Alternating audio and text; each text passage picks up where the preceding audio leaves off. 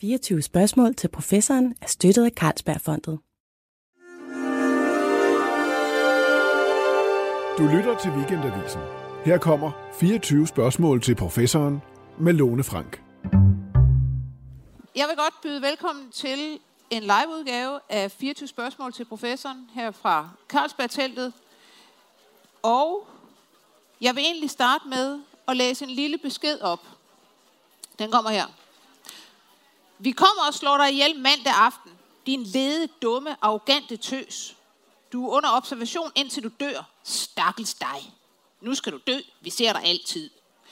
Øh, jeg vil lige sige, det er ikke en besked, der er sendt til mig, men den er del af et forskningsmateriale, som min gæst i den her udsendelse, hun er ved at opbygge.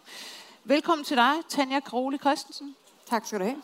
Du er lingvistiker ved, øh, og professor ved Københavns øh, KU, Sludvold, Københavns Universitet, Institut for Nordiske Studier og Sprogvidenskab. Ja. Og du er begyndt et større øh, forskningsprojekt, der simpelthen handler om trusselsbeskeder.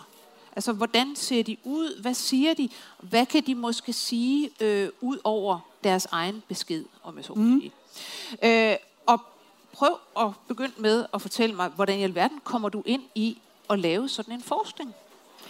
Jamen, øh, det gør jeg jo, fordi jeg er sprogforsker og interesserer mig for sproget, som det ser ud i alle sine afskygninger. Også det sprog, som vi ikke bruger til gode ting, positive ting, konstruktive ting, men faktisk også det sprog, som måske nogle gange lever lidt i skyggesiderne af samfundet. Øh, det vi også kunne kalde det kriminelle sprog. Jeg har bevæget mig ind i et felt, der hedder retslingvistik, som handler om at undersøge forholdet mellem sprog og lov, eller sprog og lovovertrædelser, øh, altså det ulovlige sprog. Og der er trusler, det er et af de emner, vi beskæftiger os med. Øh, og det er jo noget, altså det her med at forske i trusselsbeskeder, er jo noget, der, der egentlig er sket øh, mange andre steder i, øh, i andre sprogområder. Ikke mindst i USA har man ja. Gjort så meget øh, i det her, men der, der findes ikke rigtig noget forskning på dansk materiale. Ikke før vi kom i hvert fald. Nej. Så det gjorde der ikke, nej. Men prøv at fortælle, hvad, hvad er det så konkret, I gør? Altså, hvordan opbygger I overhovedet et, øh, hvad det hedder, et forskningsmateriale og går mm. i gang? Hvad gør man? Jamen, øh, som man måske godt kan regne ud, så er det faktisk ikke så nemt at få fat i trusselsbeskeder, fordi rigtig mange af dem bliver for det første ikke anmeldt, øh, og dem, der bliver anmeldt til politiet, indgår nogle gange i en baserende straffesag, og det vil sige, så er de fortrolige, så må vi ikke få fat i dem, øhm, og nogle bliver bare smidt ud til højre, fordi det er jo ikke så rart at få den slags, så hvem har lyst til at læse det igen og igen? Så rigtig meget af materialet er svært at få fat i. Men vi var så heldige, da vi startede projektet, at øh, vi faktisk kunne gøre brug af de her to skønne bøger, som nogen måske kender. Jeg læser lige titlerne højt. Den første hedder Jeg er bevæbnet og har tømmermænd. Øh, og det er altså et uddrag fra en faktisk trusselsbesked, en autentisk dansk trusselsbesked. Og den anden hedder Jeg tager bomben med, når jeg går. Øhm, og de er samlet fra Rigspolitiets arkiv. Øh, så Rigspolitiet har simpelthen en samling af kriminelle beskeder af forskellige slags, som blandt andet er blevet undersøgt for fingeraftryk, eller hvilken håndskrift der er, der er blevet brugt i dem. Øh, og der er flere tusind beskeder i det her, og der har to journalister altså fået lov til at øh, gennemtrawle det her materiale for nogle år siden, og så er de her bøger udkommet i 2008 og 2009, og udgør en del af materialet for vores forskning. Ja. Men så har I også indsamlet selv. Ja, det har vi. Så vi har været øh, bredt ude i medierne, altså kig på alle de sager, hvor der indgår, øh, øh, i, altså man kan søge i, i den database, der hedder Infomedia, og så kan man finde frem til, hvor henne er der nogle aviser, der har skrevet om trusselssager. Så hvis man søger på ordet true for eksempel, eller trussel, så kan man være heldig at finde en egentlig gengivelse af en trusselsbesked. Vi har også kigget i øh, Karnovs database over domme. Der, er, øh, altså, der bliver skrevet sådan en, en, en lang redegørelse for domme i straffesager i Danmark. Og der kan man søge på den paragraf, der hedder paragraf 266, som bliver kaldt den alvorlige trusselsparagraf, eller den grove trusselsparagraf, som handler typisk om trusler mod folks liv og helbred. Ja. Så, de, så de ret alvorlige trusler. Og der er de også altid gengivet ordret, de der trusler ja. i dommene, så man har bevis på, at det var sådan, det lød. Jeg kommer til at tænke på, har I, har, I har ikke gjort sådan noget som aktivt, at, hvad skal man sige, øh, opsøge trusler, altså bed om trusler fra, lad os sige, I kunne sende øh, øh, en e-mail til samtlige øh, politikere i Folketinget? Jo, det har vi faktisk. Øh, og den sagt, okay, Ja, ja, det har vi faktisk. Vi har øh, skrevet til alle samtlige folketingspolitikere, og sjovt nok, øh, til min egen overraskelse, fået færre, end jeg havde regnet med. Igen kan det altså godt være, fordi der er noget mørketal her, og man smider dem ud, eller man har ikke lyst til at have berøring med dem. Men vi fik faktisk kun fra 15 folketingspolitikere, og vi fik det svar okay. fra en del af dem, at ja. nej, de havde aldrig modtaget nogen trusler. Og det er måske lidt i modstrid med, hvad den almindelige sådan, opfattelse af det er. Men måske er den almindelige opfattelse faktisk ikke dækkende for virkeligheden. Mm. Altså jeg tænker også på det her med, vi hører meget ofte, at øh, kvinder, der ytrer sig i debatten, de får simpelthen en skraldespand, og de kan næsten ikke holde det ud, og man skal bare stikke næsen frem, datter, da da da, så øh, er det helt forfærdeligt. Altså, det ved jeg heller ikke, hvor, hvor, hvor repræsentativt det er. Altså, jeg har aldrig nogensinde, øh, trods at jeg har sagt øh, for nogen, øh, hvad skal man sige, øh, at forstå øh, ting, som de måske ikke bryder sig om, jeg har aldrig nogensinde fået noget som helst. Gudskelov, det er heldigt. Ja. Øhm, jeg ved heller ikke, hvor repræsentativt det er, men vi ved, at der er et problem. Altså, vi ved, at der faktisk er netop, som du nævner, mange kvindelige politikere og debattører, som får nogle rigtig grove trusler. Øhm, og det er, når de er kvinder, så er de meget ofte seksualiseret også. Så det er ja. direkte trusler om voldtægt, eller trusler om at skade deres børn, som er ja. nogle af dem, der rammer rigtig dybt. Ikke? Hvilke trusler får mænd? Er det bare, bare at man vil slå dem ihjel? Ja, eller, eller smadre eller deres bil. smadre dem, eller, ja, ja. Så, det, så det er noget med at slå dem, ikke øh, ja. skade dem på forskellige vis, fysisk deres egen krop. Og det er typisk sådan en øh, trussel om et lav tæsk af en slags. Ikke? Altså, ja. hvis jeg møder dig, så skal du bare få. Ikke? Jo. Men det her altså, øh, tekstkorpus, I har opbygget, mm. det er, øh, har du sagt til mig, 580 beskeder, ja. cirka 40.000 ord. Ja. Øhm, hvad gør I så med det? Ja. Altså, hvordan ja, man hvordan forsker man på sådan noget her? Hvad, hvad laver I? Ja, hvad laver vi? Jamen, øh, en del af det har vi jo øh, lavet kvalitative analyser af. Det vil sige, at man læser hver enkelt trusselsbesked og prøver at få et indtryk af, hvad er det for nogle tendenser, der er i materialet. Øhm, og der har vi arbejdet med at have sådan et spektrum fra de meget eksplicite beskeder, der virkelig fortæller noget om, hvad det er, man har tænkt sig at gøre af skade på folk, til de meget implicite og underforståede, af den der type, som de fleste nok kender, jeg ved, hvor du bor, eller kig dig over skulderen, når du går hjem. Dem der, hvor man faktisk ikke kan se, hvad det er for en type skade, der trues med, mm. men alle kan jo forstå, at der er nogen, der har ondt i scene her. Ikke? Så, så det er noget af det, vi har sådan, vi brugt nogle af de kvalitative analyser til, og så har vi brugt nogle af de øh, metoder og teorier, der findes i sprogvidenskaben, til at belyse, hvordan kan man alligevel forstå de implicite som trusler.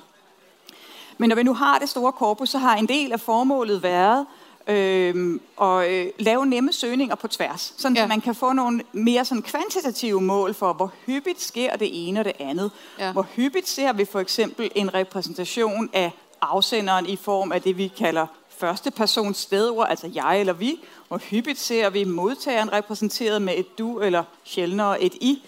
Øhm, for at få en idé om, hvordan adskiller det sig fra sådan almindelig dagligdags konstruktiv sprogbrug.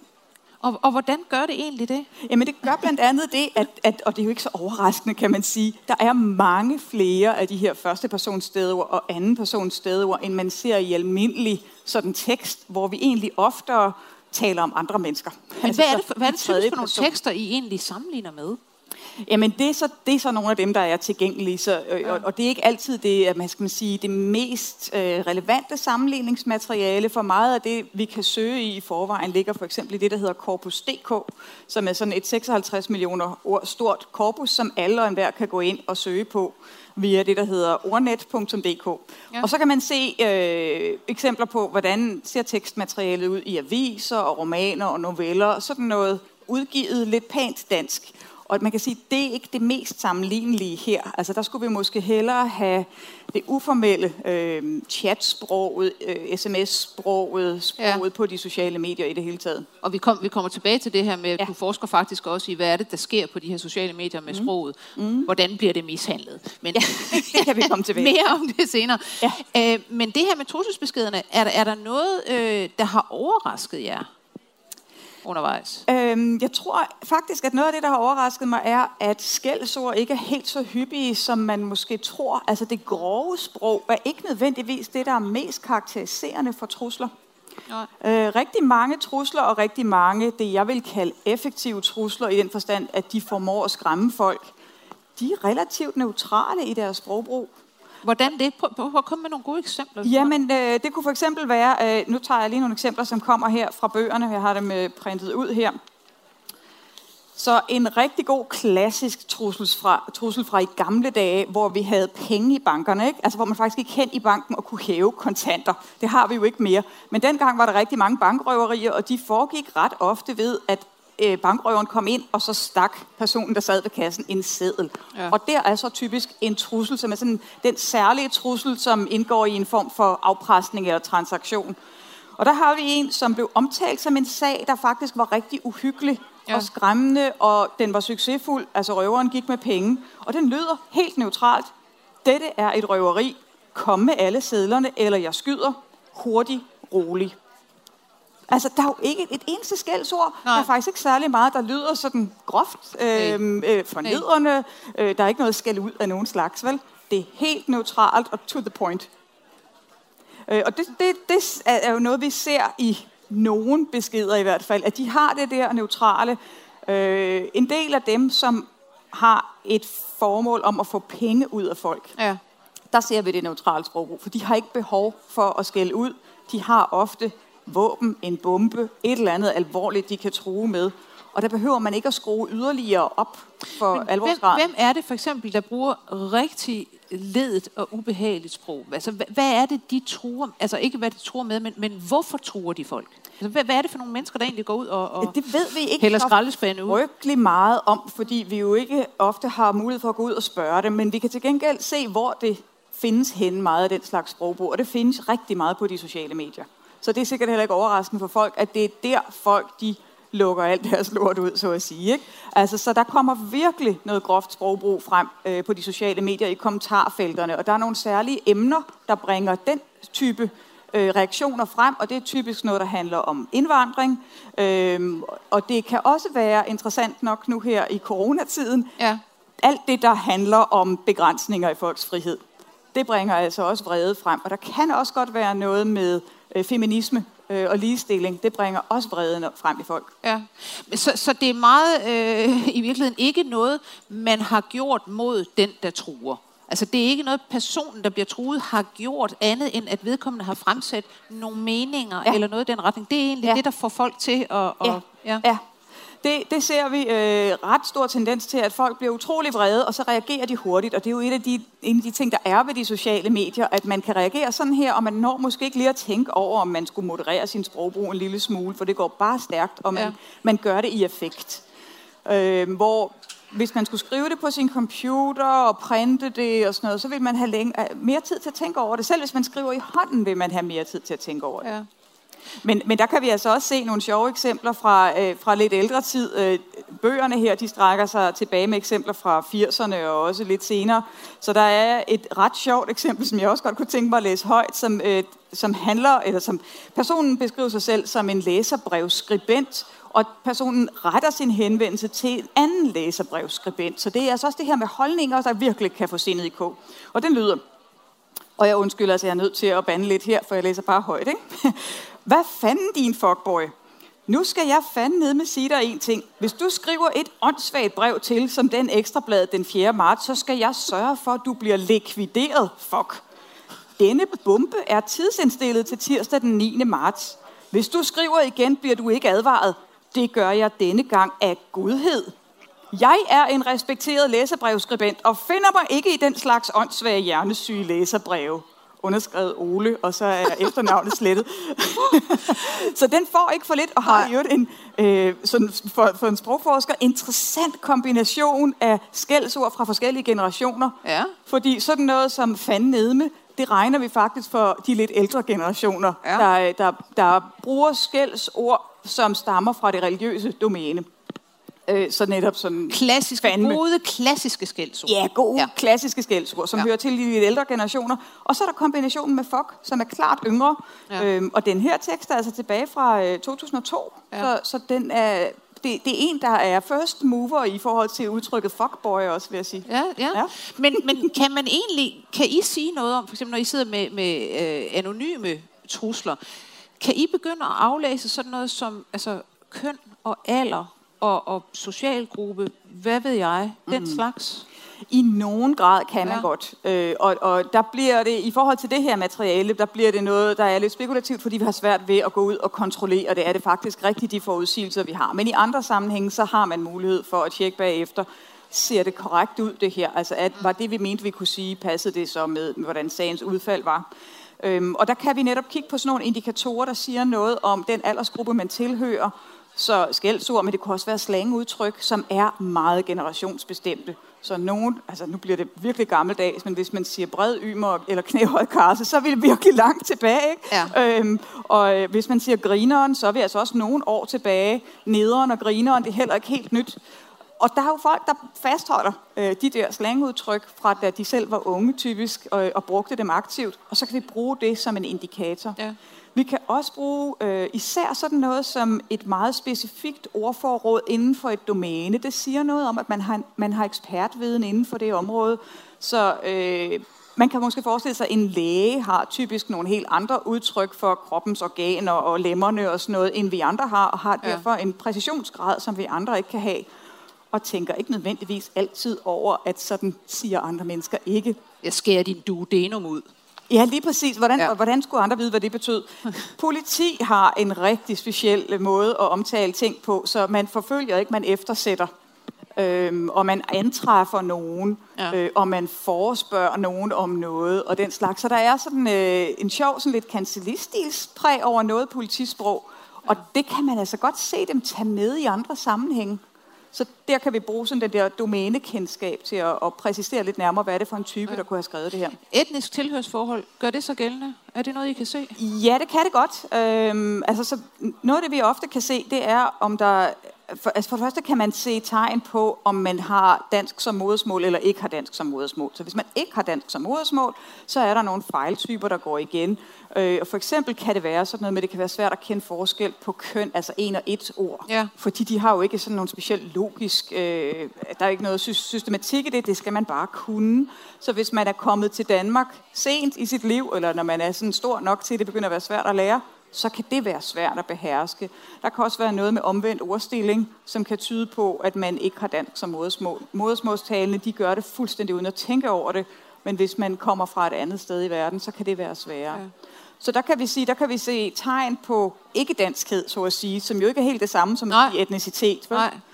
Øhm, men nogle gange kan man også fornemme underliggende øh, nogle særlige vendinger, der kommer fra andre sprog. Så det kan ja. være, at man kan genkende noget. Uh, der er lige der er et udtryk, som er særlig hyppigt i tysk, eller fransk, eller engelsk, eller hvad det nu kan være. Ikke? Ja. Hvad, hvad vil du sige er en...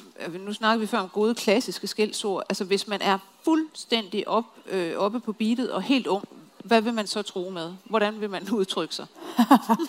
øhm, jeg ved faktisk ikke helt, hvordan man ville tro, men altså nogle af de skældsord, vi ved, de unge har, mm. det er jo det, der er den, de nye tabuområder, så det er det meget seksualiseret, så det er alt, hvad der drejer sig om underliv øhm, Okay. og, og, og afføring. altså, øh, så, det, så det er den slags typisk, der er ja. skældsord i øjeblikket. Og det kan godt være, at det forrykker sig igen. Altså det er jo sådan noget, det skifter lidt, hvad der er tabu i et samfund. Øh, Ja. Så det er typisk det tabulagte, der giver anledning til gode skældsord. Ja. Men, men lad os gå over til, altså det her, du, du øh, sagde i starten med, at du øh, beskæftiger dig jo faktisk med øh, altså retslingvistik, mm. eller forensic linguistics, som det hedder. Og man, man ser jo nærmest en tv-serie for os, ikke? Ja, ja. altså med øh, indkaldt lingvistikeren, vi skal have fundet ud af det her. Ja. Øhm, hvad, hvad er det, man, man laver i, i retslingvistik også? Hvad, hvad er det for nogle ting, man kan komme ud for der?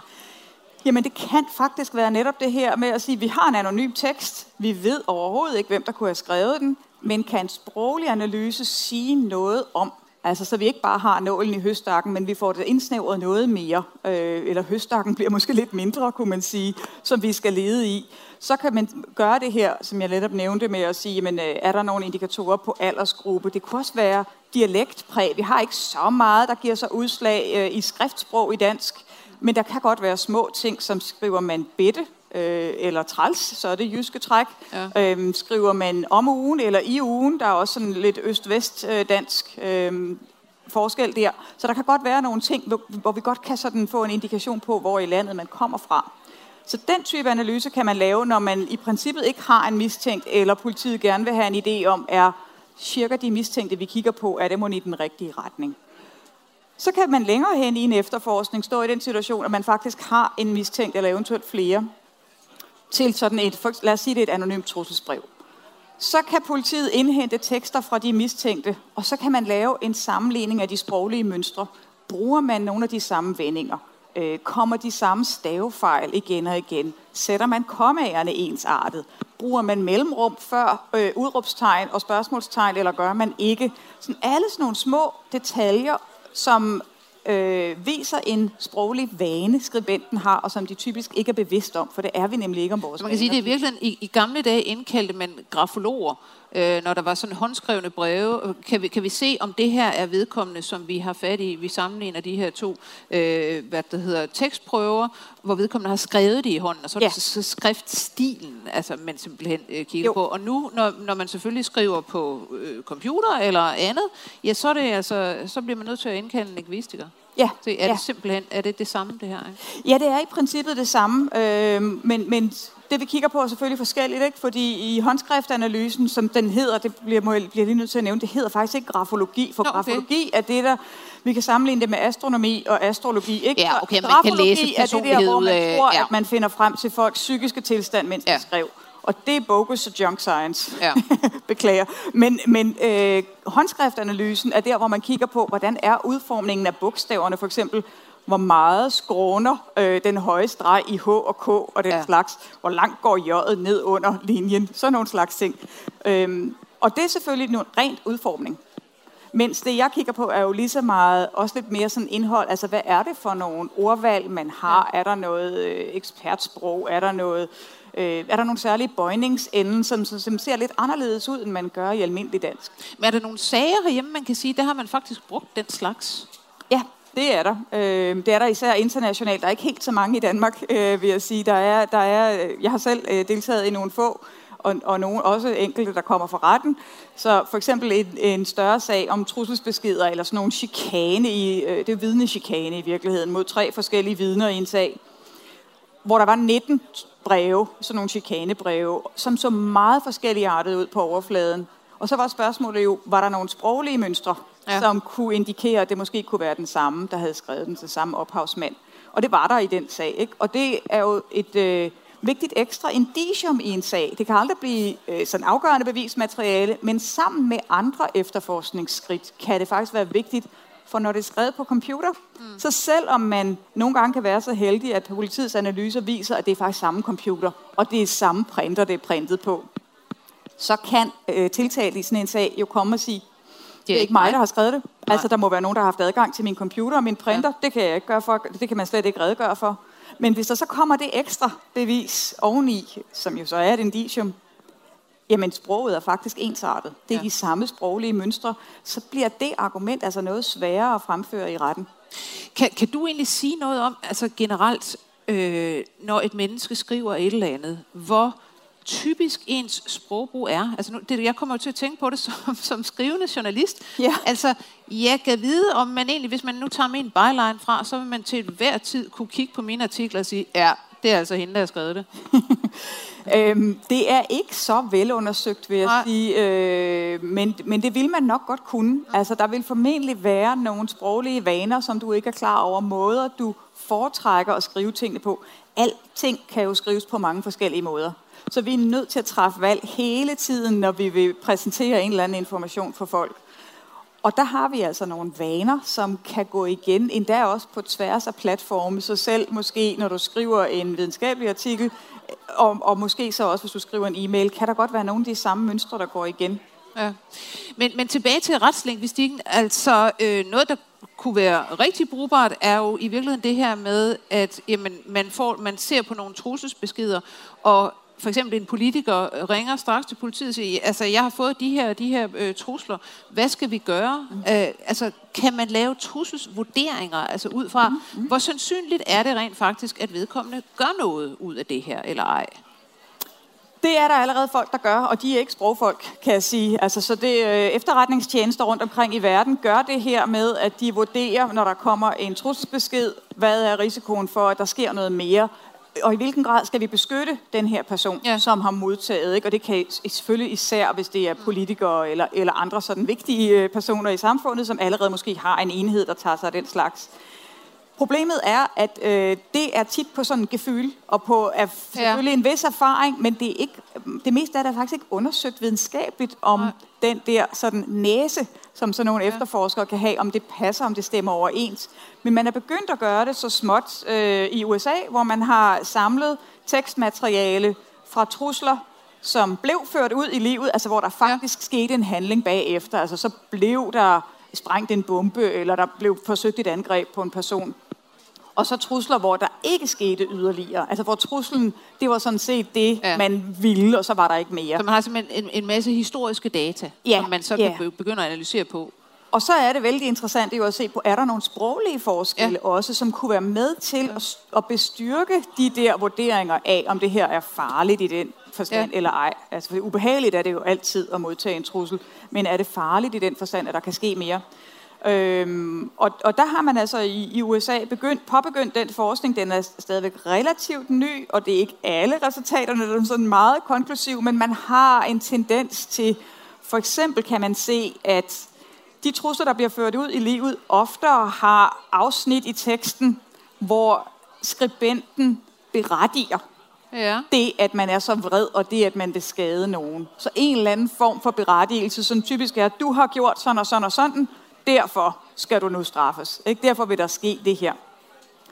Hvor dem, der ikke bliver ført ud i livet, de har ikke det aspekt, men de har ofte øhm, sådan noget, hvor de, hvor de skriver sig selv frem som en stor far- farlig kal. Ikke? Altså sådan noget med, jeg er så og så stærk, eller jeg har så og så mange våben, øh, jeg er jægersoldat, jeg er et eller andet, ja. som kan gøre, at man er en farlig type. Øh, og det er jo statistiske ting, det her, så det er ikke fordi, at der ikke godt kunne være en af dem, der skriver sig frem som en, som en farlig type, som ikke også kunne blive ført ud i livet. Men det er i hvert fald noget, som kunne komme med i værktøjskassen. Altså, ja, øh, interessant, men ved man noget som helst om, nu siger vi, det her det er så amerikansk undersøgelse, jeg kunne forestille mig, at det er noget, amerikanerne måske går mere op i, end, end så mange andre, men er der nogen øh, sådan viden om, hvordan, altså om der er nogle nationale forskelle i, altså øh, trusler øh, og, og, og trusselsbeskeder og i det hele taget, altså, det bliver nok mere øh, noget i forhold til, øh, hvilke politiske strømninger der er. Så hvis vi kigger tilbage på sådan 60'erne og 70'erne, så havde vi jo i Europa en masse sådan venstreorienteret, venstreradikal Ja. terrorisme, som også skrev trusselsbreve og manifester og den slags. Ikke? Så vi havde Rote Armee-fraktion for eksempel, Ja. som nogle meget kendt i Tyskland, som blandt andet er årsagen til, at man øh, hos det tyske Bundeskriminalamt faktisk har en enhed, der arbejder med retslingvistik hele tiden og har ja. masser af sager. Øhm, men det vi ser i øjeblikket er modsat, der er det sådan den højre radikale terrorisme, som faktisk er, er i fremmarch, og Ja. som er transnational. Så den hører ikke til specifikke steder, og vi kan se tendenser til, at de inspirerer hinanden. Så øh, Anders Breivik i, i Norge og Brenton Tarrant og andre er nogle af dem, der har skrevet sådan ret øh, lange manifester, hvor de fremlægger deres syn på verden, og hvad de synes, der er galt med den, og hvad ja. man derfor bør gøre. Og de drager inspiration fra hinanden online øh, på, i på forskellige de der sådan, øh, hvad skal man sige, lidt, lidt mindre øh, etablerede forumer, som de der 4chan og 8chan og sådan noget, som Ja. nogle gange bliver lukket ned, fordi der simpelthen er for voldsom... Så, så man kan øh, formentlig også se der. simpelthen, altså, hvad skal man sige, sprogbrug og, og, og mønstre og sådan noget, altså brede sig.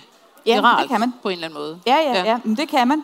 Øh, Så vi, vi ser en tendens til øh, det, man selvfølgelig kalder en copycat-effekt øh, med rigtig mange af de her, men også noget, der ligner et forsøg på at overgå den tidligere øh, Ja. masseskyder, øh, som det ofte er. Altså simpelthen gøre det værre at komme ud med sit forfærdelige budskab på en voldsommere måde. Øh, og det er en radikalisering, vi ser som er i stigning, og hvis man holder øje med det i medierne, så vil vi også opdage en gang imellem, så får vi faktisk øh, fortællinger om rigtig meget her i Europa, at de her angreb er blevet stoppet. Vi havde jo et i, øh, i- i Nordjylland øh, her, som blev stoppet sidste år, tror jeg det var, og har været for retten hvor det var en, øh, en ung person, som tilknyttede sig det, man kalder incel-ideologien, som er øh, Kvinder er forfærdelige, Ja. de skal udryddes, Ja, eller er pines, eller et eller andet. Incel står for øh, Ja. involuntary celibate, så altså ufrivillig celibat. Øhm, og, og der er sådan et øh, meget voldsomt kvindehad i særlige grupper. Og der er et vist overlap mellem dem og så de øh, sådan, øh, højere radikale white supremacist øh, bevægelser, som mere, hvor det er mere rettet mod øh, øh, indvandrere og folk med især muslimsk baggrund, øh, men det kan også være sorte i USA. Øh, og der, der ser vi altså en, en stigning i det, og hvor det jo så heldigvis indimellem lykkes, og, eller jævnligt her i Europa, at stoppe de der angreb undervejs. Simpelthen fordi man, man kommer ind og får læst det her? Ja, ja og, det er fordi, der er ja. folk, der er vågne på nettet øh, ja. og anmelder det. Øh, og der er selvfølgelig også folk fra efterretningstjenesterne, som selv holder øje med, hvad sker der på nettet, hvad er det for en sprogbrug, vi ser. Ja. Kan du egentlig sige noget som helst om det? er selvfølgelig et lidt øh, andet område måske, men, men om vi generelt øh, bliver mere følsomme over for det her med trussel, øh, trusselsbeskeder, trus, truende sprogbrug, eller vi egentlig bliver mere hærdet? Jeg tror ikke, at vi kan sige, at vi bliver mere hærdede, selvom Nej. vi muligvis ser mere af det. Så der er jo rigtig meget på de sociale medier, at den sådan rå sprogbrugs øh, forrådelse taler man nogle gange ja. om. Og der er altså ikke noget særligt, der tyder på, at vi bliver mere hærdede. Tværtimod øh, virker det som om, at folk faktisk har det ret dårligt med, at der sker så meget af den slags, og vi ser tendenser til, at nogen trækker sig fra debatten, ikke? og helt ja. vælger fra for eksempel at gå ind i politik, eller trækker sig ud af politik hurtigt, fordi sprogbrugen er så grov. Så det virker desværre? Ja, det virker desværre, ja. Øh, men lad os kigge på det her med, med sprogbrug på en lidt anden måde, øhm, fordi, som du vi sagde på et tidspunkt, du kigger også på sprogbrug på sociale medier. Ja. Altså, hvordan, hvordan ændrer sproget her sig egentlig? Altså, hvad er det, der sker på de der sociale medier? Begynder vi at skrive på en anden måde og bruge sproget på en anden måde? Og hvad, hvad, hvad finder du ud af der? Ja, men vi er kun lige gået i gang med at kigge på de ting, og de fleste har jo nok lagt mærke til, at hvis man skriver øh, chatbeskeder eller på Twitter eller sådan noget, så er der en tendens til at forkorte, der er en tendens til måske at stave ting lidt anderledes, der er måske også en tendens til at bruge tegnsætning på en anden måde. Og det er jo ting, der er i udvikling, men hvor vi også øh, har en ret stærk formodning om, at dem, der skriver sådan der på sociale medier, de kan altså sagtens skifte skrivestil, hvis de for eksempel skal skrive en jobansøgning eller øh, øh, en dansk stil eller sådan noget i den stil. Så der er ikke noget, der tyder på, at det på den måde er sprogbrug, der er på vej ind alle steder. Det, det begrænser sig til, hvad der sker der på de sociale medier. Men, men kan man sige noget om, hvorvidt det er, i virkeligheden er... Øh, når man ser på sociale medier, det er jo ofte korte beskeder, er, er det faktisk talesprog, man analyserer der i virkeligheden? Nej, det er skriftsprog, det er skriftsprog. Men, det kan, men, men ja, fordi det står jo på skrift, så det står simpelthen ja, ja, med men, bogstaver men, men, på en skærm. Afspejler det mere, hvordan vi taler? Ja, ja det kan ja. vi sige. Ikke? Så der er nogle tendenser til, at vi ser afsmittende effekt fra talesproget ind i skriftsproget. Så et godt eksempel er, at vi øh, ser på de sociale medier ofte, at folk udlader det lille ord er øh, hvis de skal skrive noget om nogen. Så for eksempel, øh, jeg er glad, eller du er sød, så vil der stå, jeg er glad, eller du er sød. Ja. Øhm, og der er, er det meget tydeligt, at det, der er en afsmittende effekt fra talesproget, for det forekommer nemlig ikke, hvis man har konsonant i udlyd, altså som den sidste del i det ord, der forekommer før. Så folk vil aldrig skrive han sød, eller han glad. Nej. Men jeg sød, og ja du er sød, og jeg er glad måske, og du er sød, det er godt. Der har vi eh, der slutter det måske ikke i den måde, man staver det, og det er jo interessant, for man kan se konsonanten lige så tydeligt i det og i jeg, men når man udtaler det, hører det måske for sit indre øre, så kan man ikke høre andet end den der forlængede vokal, vi har i ja og det. Og der, så optræder det altså på de sociale medier, uden det lille ord er egentlig, altså når vi siger sociale medier, der, der er jo altså efterhånden ret mange platforme. Er ja. der nogen som helst forskelle? Kan I se, at folk bruger sproget forskelligt på, lad os sige, Facebook og Instagram? Øh, altså man har jo sådan nogle, man, man får ofte at vide, at Facebook, jamen det er jo det, er jo det sociale medie for, for sure mennesker. Det er der, hvor man går ind netop og skriver, at noget er fandme for galt, og det er også virkelig, og vi skal have nogle, du ved, lange tråde i gang her. Mens at Instagram, det, det, er sådan, altså det er der, hvor man egentlig bare vil have ros, ja. og vil vise nogle fede billeder, og mit liv er dejligt, og dit liv er også dejligt, og vi er søde begge to. Ja, altså. ja, ja. Jamen, jeg kalder nogle gange Instagram for uh, portfolio-platformen, eller det er der, man viser portfolioudgaven af sit liv, ikke? Så det er jo netop alt, typisk alt det pæne, øh, og meget sådan redigeret og udvalgt til at repræsentere det positive, så man også kan få noget øh, feedback, øh, der er positivt. Og folk lægger ofte også mere positive historier op. Og selvfølgelig kommer det til at have en indflydelse på, hvad det er for noget sprog, vi ser. For det er ikke typisk det vrede sprog, der er på Instagram, sådan som det er på Facebook. Men der må, der må også blive forsket en del i altså sociale mediers øh, hvad skal man sige, sprogbrug og øh, altså, hvad skal man sige, unges sprogbrug, hvor det er på vej hen. Mm-hmm. Ikke? Altså, jeg tænker ofte på sådan noget, som, som generer mig vildt meget, at øh, folk ikke længere kender forskel på hans og sin, og hendes og sin. Og det, det, det, det, det er ikke det, nyt. Det er altså ikke nyt. Det, sådan har det været. Øh, mås- måske er jeg bare blevet mere følsom. Ja, det kan godt være. Ja. Øhm, og, og der er øh, altså også regionale forskelle i Danmark, så der er steder, hvor man ikke har den forskel i sin grammatik. Så der siger vi simpelthen bare, at der er variation. Så nogle steder i Danmark skældner man ikke mellem hans og sin, og så kan man sådan set heller ikke forvente, at folk nødvendigvis øh, skal udføre den skældning på skrift. Så det gør man ikke i talesproget, og derfor kommer den heller ikke ind i skriftsproget. Men jeg vil sige, det er jo, det er jo altså, vi taler jo altså, P1-journalister og den slags, ja, ja. altså som københavner og alt muligt, men man er jo lidt rystet nogle gange. Nej, jeg er ikke rystet. du er ikke rystet. Jeg, jeg er ved med at blive rystet. Jeg, op, jeg observerer du, ja. og, øh, og konstaterer, hvad der sker, og øh, analyserer interesseret, ser om der er mønstre og tendenser i det. Og jeg går bare ind på Facebook og skriver, det er fem måls for galt. Ja, nemlig. Ja, jamen lige præcis. um, sådan her til sidst, er der, er der noget, øh, du er hvad skal man sige, på vej til at tænke over som forskningsprojekt, kommende forskningsprojekter? Ja, men vi arbejder en gruppe af os forskere på Københavns Universitet på, ligesom vi har samlet et korpus af trusselsbeskeder, som ikke er så stort, fordi det er svært at få fat på, så at lave et kæmpe korpus af sproget på de sociale medier eller på internettet, altså så dansk internet, altså sådan noget millioner milliarder ord helst, øh, så større end, end hvad der ellers findes for dansk, for at kunne se det, vi kalder det uredigerede og uformelle sprog, altså det, som ikke har været igennem en korrekturlæsning, hvor nogle af de der variationer, som Hans og Sin, det ofte ja. bliver sorteret fra. Vi vil se, hvad gør folk faktisk, for at få en bedre fornemmelse af, både det der med, hvad er relationen mellem tale og skrift, men også sker der nogle nye ting, er der nogle nye tendenser i, i det danske skriftsprog, som ikke er blevet registreret endnu. Ja. Død interessant. Jeg vil sige mange tak for, at du kom, Tanja Karole Christensen. Velbekomme. Sprogforsker og professor ved Københavns Universitets Institut for Nordiske Studier og Sprogvidenskab. Tak skal du have. Og tak til jer, der mødte op.